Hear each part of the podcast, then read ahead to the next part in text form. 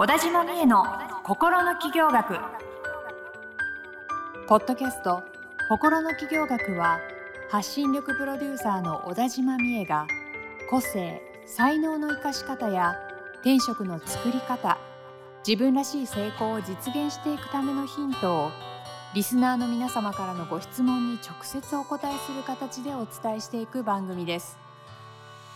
はい、今週も始まりました。小田島美恵の心の企業学第26回スタートさせていただきます。ナビゲーターのトーマス J. トーマスです。今週も美恵さん、どうぞよろしくお願いいたします小。田島美恵です。よろしくお願いします。お願いいたします。いつもね、この収録を始めるタイミングで、オープニングトークどうしようかね、なんて話をしてるんですけど、うんうん。なんかちょっと、ね、美恵さんの出身が木更津であると。はいで、木更津といえば、これちょっと言いたいんだよねっていうのがそうなんですあるそうよ。ですが。まあ、あの、千葉県の木更津市っていうところ出身なんですけど、木更津って世界に9個はい。しかない施設のうちの、その9個のうちの1つはい。があるんです木よ。更津に。はい。この、何ですか？この9個といね9個う微妙な数字と、世界に1つでもなく、9個の9分の1。何が世界中のうちの1つだから何で。しょうかって言われて、何、すパッて多分みんなわかんないと思いますけど、何ですか？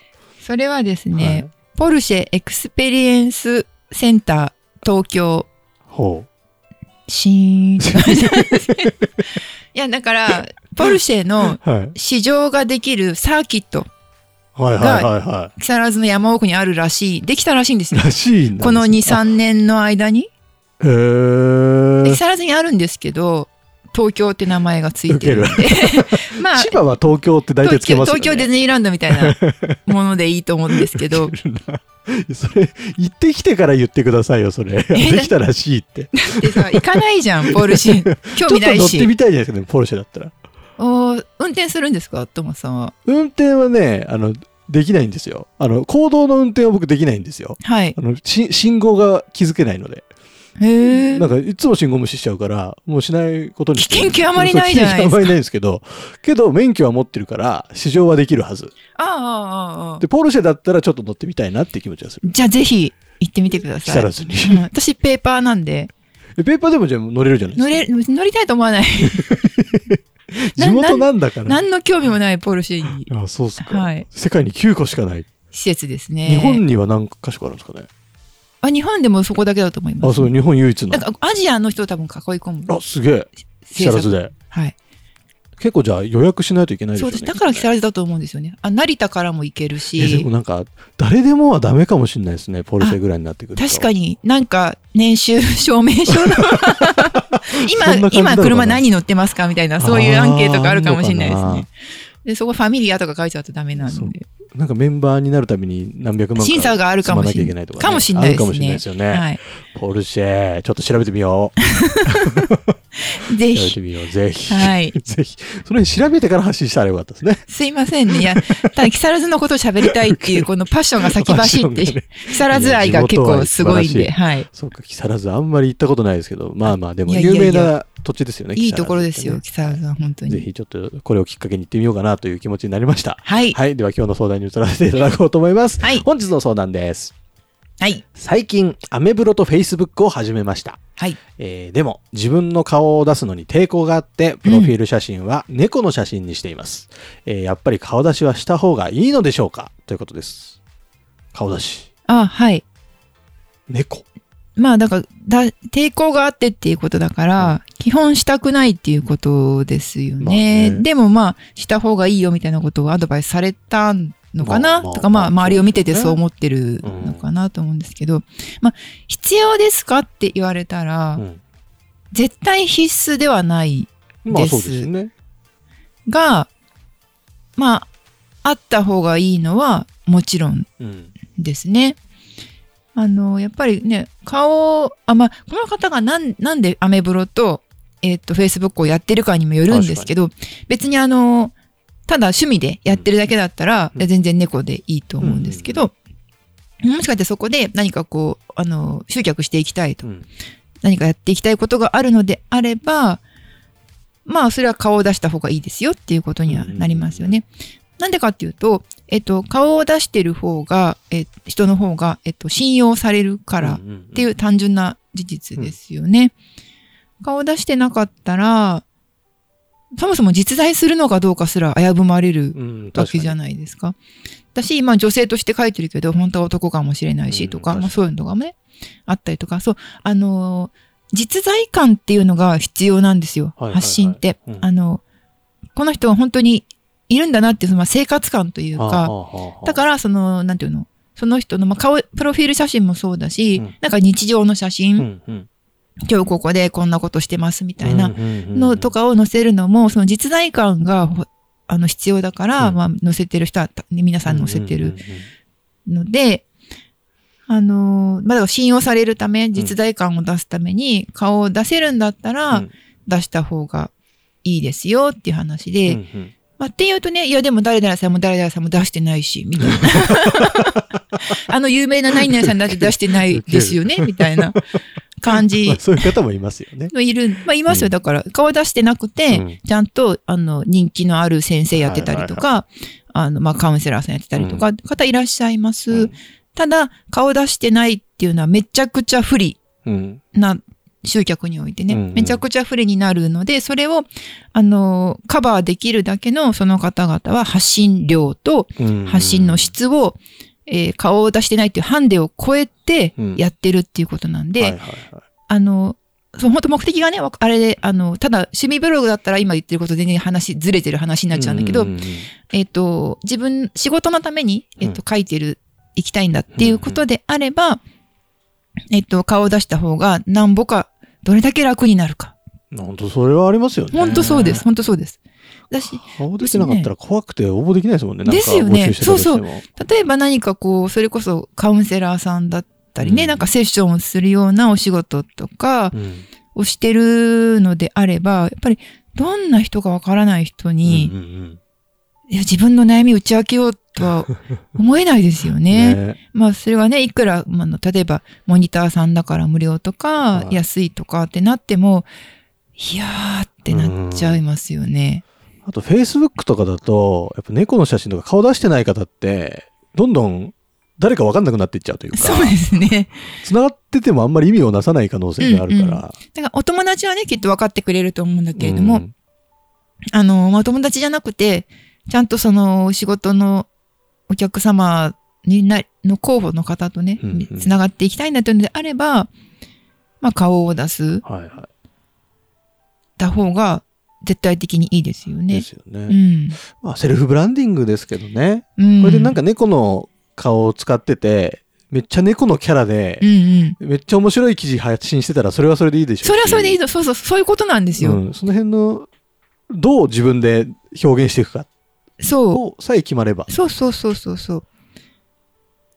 なんで、で、あとあれですね、例えば、うーんと、業界によっては、そんなに顔を出さなくてもいい業界もあると思ってて、まあ、それが、なんだ、まあ、例えば一つがハンドメイド作家さん、作家さんみたいな感じだと、うん逆にその顔とかみんな知りたくなくって、その作品の、その方の作る作品の、うん。なんか世界観を表すような、それこそね、はいはい。あの、自分じゃない、うん、なんかこう、素敵なものの写真とはかい。の方がいい場合もあるとは思うんですよね。だから何が求められてるかですよね。うんうんうんあんまりその作家さんに生活感って人は求めないので、むしろそのね、素敵な世界観の謎めいてる方がね、うんうんうん逆にいいかもしれないから、確かにまあそういう場合は別にいいとは思うんですけどね。うんうんうんそうっすね。あと、ポッドキャストもいいですよ。顔出さない人は。そうですよね。声出て、あの、パーソナリティがそれで伝えられれば、うん。顔見えてなくても、そこにその人は実在するっていうのがやっぱわかるから。そうなんですよね。やっぱその実在感とか、うん何かこうちょっと、あの、生きてる体温というかね、はいはいはい。あの、素がちょっと見えたりとか、うんうんうんっていうのをやっていくだけで、あのやっていくだけというか、やっていくことが本当に必要なんですよね。うんうんうんうんただこうブログ書いてます。でもそこに自分の姿はなくって、っていうと、よっぽどね、よっぽど文章力の人じゃないと、なかなかファンってつつかないと思うんですよね。いや、そうですよ。逆に言うと、そこに自分の顔があるだけで、まあなんとなくの記事でも、はいはい。あの、やっぱ読んでもらえるようになるし、印象に残りやすくなる。うんそうですよね。うん。それでいてちょっとね、あの、可愛かったりとか、かっこよかったりとか、うんうん。なんか愛嬌のある顔だったりとかすると、より、そ、それだけでもファンついたりしますしね。うん、そうそうそう。でもね、そう言うと、いや、私、可愛くもかっこいいくもないって思われちゃうと思うから、出してるだけでいいんですよ。うんうんうんうん。あの、出してる人と出してない人だって出してる人の方が絶対にいない。いいし、あの、広告のテストなんかでも、ちっちゃいバナー作って、はい。その、例えば講師本人の顔が入ってるバージョン、うんうんうん。ちっちゃくね丸で入ってるバージョンと、何も入ってない文字だけのバージョンで、うん。比べました。顔だけの方が圧倒的にあの売れましたっていうデータとかも結構いっぱいあったりすはいるので、顔って本当なんかすごいいいアイキャッチなんですよそうですよね。ね。だから、もったいないっちゃもったいないっていうか、うん。なんかね、まあ、絶対に私は顔出しなしで行くんだったら、それの戦略をちゃんと立てた方がいいし、うん。うんうんうんでまあでもそこまで言われるんだったら出そうかなんだったら出 出した方が。それ、で出すなら最初から出してよって話ですよ出ね。した方がいいし、で、サウンド最初は、あの、その辺で自撮りでもいいし、うん。友達に撮ってもらおうとかでもいいし、私も最初はそうでしたよ。そのそういう辺の撮った写真を背景だけちょっと切り抜いて使ってて、まあその後はね、ちゃんと撮ってもらったりとかして、うんで、まあ、ね、撮ってもらえるようになり、撮ってもらいたいなって思ったらね、まあここにトーマスさんっていう人もいますんで、ちょっと言ってくださプロフィール写真いいの撮りますよい。。いいの撮りますよ。はい。あの、フォトグラファーさんですから。そうですよ。みえさんの LINE 公式アカウントから言ってください。トーマス撮ってって。トーマスさんへの仕事の依頼も受け付けてます。お願いします。いや、そうですよね。はい。なんかまあ、そのなんで出したくないのかってところもちょっと自分で考えていただいて、なんかそんなに顔出すことのメリット、デメリット、メリットの方が大きい気もしますけどね。デメリットもなんかあるんですかね？悪用されたりとかが怖いんですかね？まあ、そうかも、そういう場合ももしかしたらあるかもしれないし、うんうんまあわかんないけど、この方が女性で、うん例えば、あの、ママだったりすると、うんママ友に何か言われるんじゃないかとか、そういうのは結構し懸念点として聞くことはあるんですけど、まあそこもん超えてくださいって感じかな。慣れです、慣れ。言わしときゃいいんですよ、そ。そうそうそうそうそうそうそう。はい。ですでね。すね。だからまあまあ、うんまあ、出す出す出さない、出すんだったら出した方がいい。出せないんだったらそれのちゃんと出さないっていう戦略を立てて、うんうんうん出さないなりのそこをリカバリーできるようなそうですね。やり方はいくらでもあるでしょうからね。してください。でポッドキャストやってもいいし、クラブハウスやってもいいし、うんうんね、あだいたい YouTube だって顔出さないでセミナーやってる人いっぱいいるじゃないですか。はいはいはいはい。それでも全然いいしね。なんだろうなんかキャラ作っちゃって VTuber みたいにしてもいいですしね。うん。まあでもそれは、それやるんだったら顔出した方が早いんじゃね？みたいな。まああの、企業に関して言えばね。あ あはいはいはい。企業に関して言えば。スタートの段階のハードルが、ね。v、VTuber になりたいんだったら別ですけど。はいはいはいはい。まあいくらでもやり方あると思いますので。はい。はい。まあいろいろ考えていただいて、はい。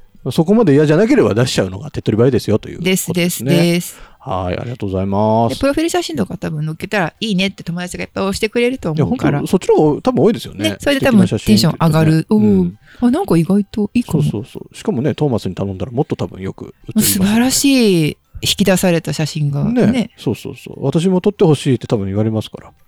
ぜひ、そしたらね、自己肯定感上がっていいと思いますので、えー連絡お待ちしております。LINE 公式アカウントから。はい、はいというわけで、じゃあ番組の最後のサブカルコーナーに移らせていただこうと思います。今週は何をご紹介いただけますでしょうか？はい。あの、月に1回は音楽にしようと思いまして、なるほど。まあちょっとトーマスさんは反応がこう鈍くなるかもしれないんですけど、いやいや、まあまあ嫌いじゃないですから。いいです、いいです。はいということで、えっと、あの今日紹介したいのは、あはい。のキリンジってわかりますか？聞いたことある。キリンジっていう、まあ、いたんですよ。二人組はい。の兄弟グループというか、いたバンってことはもういないんですは解散はしてないんですけど、まあ、はいそれぞれが別の、あの、で、まあ、キリンジジっていうバンド名はお兄ちゃんが受け継いでずっと夢もね、やってるしまあ、弟さんもソロでずっとやってるんですけど、はいはい。の、まあ、代表曲、あの、エイリアンズっていう曲がありまして、まあ、2000年の曲なんですけど、その当時からね、本当名曲だって感じで、あの、売れてたんですけど、はい。また後になって YouTube とか入り出した頃に、うん。こう、普通の高校生とかがそれをカバーして歌って載せたみたいなのがきっかけで、また、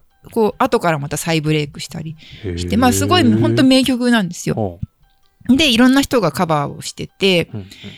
それでね、なで、私はいろんな人がカバーしてるんですけど、まあ、やっぱり元が一番いいよな、みたいな感じはあったんですけど、うん。まあ、ある時ですね、うん。あの、のんさん、ちょっとこの番組でしょっちゅう出てくる。女優さんなんですけど、ノンさん。まあ、はい単にやっぱ好きなんだな、私がって感じなんですけど、まあ、ノンさんがカバーしてたわけですよ。そのエイリアンズを。はいはい。多分、ほとんどギター一本でみたいな、それぐらいのシンプルなオケだったと思うんですけど、うん。違ったかな？ちょっとあれなんですけど。うん。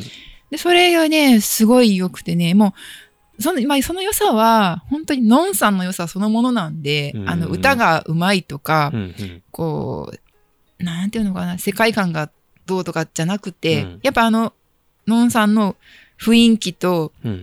こう、憑依型の演技みたいなのまんま歌ってて、はなんかこう、本当フランス人の女優がちょっと歌いましたみたいな、そういう感じなんですよ。もちろん日本語の曲なんですけど。うん。なんで、よかったら、聞いてみてください。やばい。ちょっとキリンジだけだと興味湧かなかったですけど、ノンさんのカバーはちょっと興味湧いちゃいまはいした。。ノンさんね、ちょっと音楽活動とかもね、割とされてたり知らなかったそうなんですよ。確かにノンさんよく出てきますね。好きなんでしょうね。もうなんか今喋りながらずっとここに彼女の顔が浮かんでる。好きなんですね。なるほどね。いやでもなんかいい空気感がありますよね。はい、あの、ピュアな透明感が誰にも真似できなういですね。なるほど。なんかちょっとこれをきっかけに、はいノンさんのカバーもそうですけど、キリンジュも聞いてみようかなという気分になったトーマスです。どうでしょうか？皆さんもぜひ、えー聞いてみたらいいんじゃないでしょうかそうですね。サブスクの音楽入ってる人はね、ねどちらも聴けると思いますんで。自分の幅が広がりますよ、きっと。というわけで、えーサブクラコーナー以上とさせていただきまして、今週もですね、えー小田島美恵の心の企業学、以上で終了とさせていただきます。美恵さん、今週もありがとうございましたあ。りがとうございました。今週のポッドキャストはいかがでしたか？概要欄にある小田島美恵 LINE 公式アカウントから小田島先生への相談をお待ちしております。些細な相談でもお気軽にご連絡くださいませ。それではまたお耳にかかりましょう。ごきげんよう。さようなら。この番組はプロデュースライフブルームドットファン。ナレーション土屋恵子がお送りいたしました。